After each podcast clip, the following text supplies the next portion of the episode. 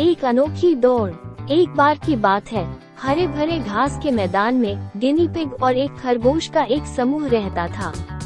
Guinea pig अपने दोस्ताना स्वभाव और फुर्तीलेपन के लिए जाने जाते थे और खरगोश अपनी गति और चपलता के लिए जाने जाते थे। गिनी पिग और खरगोश अच्छे दोस्त थे और अक्सर घास के मैदान में एक साथ खेलते थे। खरगोश दौड़ना पसंद करते थे और गिनी पिग उन्हें दौड़ते हुए देखना पसंद करते थे। एक दिन, खरगोश ने अपनी गति की शेखी बघारी और गिनी पिग को एक दौड़ के लिए चुनौती दी। गिनी पिग, खरगोश की तुलना में बहुत धीमे होने के कारण, चुनौती स्वीकार करने में हिचकिचा रहे थे। हालाँकि, वे अंततः सहमत हो गए, और दौड़ शुरू हुई। खरगोश तेज़ी से भागे और जल्द ही सारे गिनी पिग को बहुत पीछे छोड़ दिया।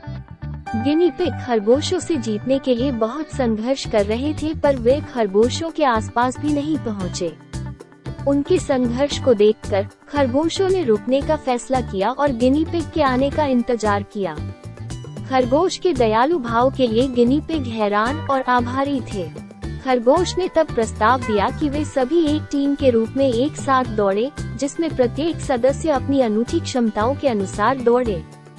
छोटे और अधिक फुर्तीले होने के कारण गिनी पिग तंग जगहों से भी निकल सकते थे, जबकि खरगोश अपनी गति के कारण ऊँची ऊँची जगहों पर चढ़ सकते थे और अधिक दूरी कवर कर सकते थे। इस बार दोनों ने मिलकर दौड़ लगाई, लेकिन इस बार एक दूसरे के खिलाफ नहीं। बल्कि एक साथ, और इस बार उन्होंने एक टीम के रूप में काम करके जीत हासिल की। वे सभी अपनी उपलब्धि से खुश और गौरवान्वित महसूस कर रहे थे। अब दोनों ही जान चुके थे कि गति और फुर्तीलापन दोनों अलग अलग क्षमताएँ हैं, और उनका एक दूसरे के साथ मुकाबला करना गलत होगा। इसीलिए खरगोश ने अनुभव से एक महत्वपूर्ण सबक सीखा। उन्होंने महसूस किया कि गति और चपलता ही एकमात्र ऐसी चीज़ नहीं थी जो मायने रखती थी। एक टीम के रूप में मिलकर काम करना और प्रत्येक सदस्य की अद्वितीय क्षमताओं का उपयोग करना भी महत्वपूर्ण था। गिनी पिग ने भी एक महत्वपूर्ण सबक सीखा।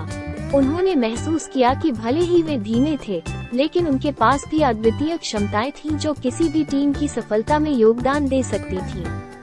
कहानी का नैतिक उपदेश ये है कि एक टीम के रूप में एक साथ काम करना और प्रत्येक सदस्य की अनूठी क्षमताओं का उपयोग करना सफलता के लिए महत्वपूर्ण है। हमें दूसरों को उनकी क्षमताओं के आधार पर आंकना नहीं चाहिए, बल्कि उनकी अद्वितीय शक्तियों की सराहना करनी चाहिए और एक समान लक्ष्य की दिशा में मिलकर काम करना चाहिए।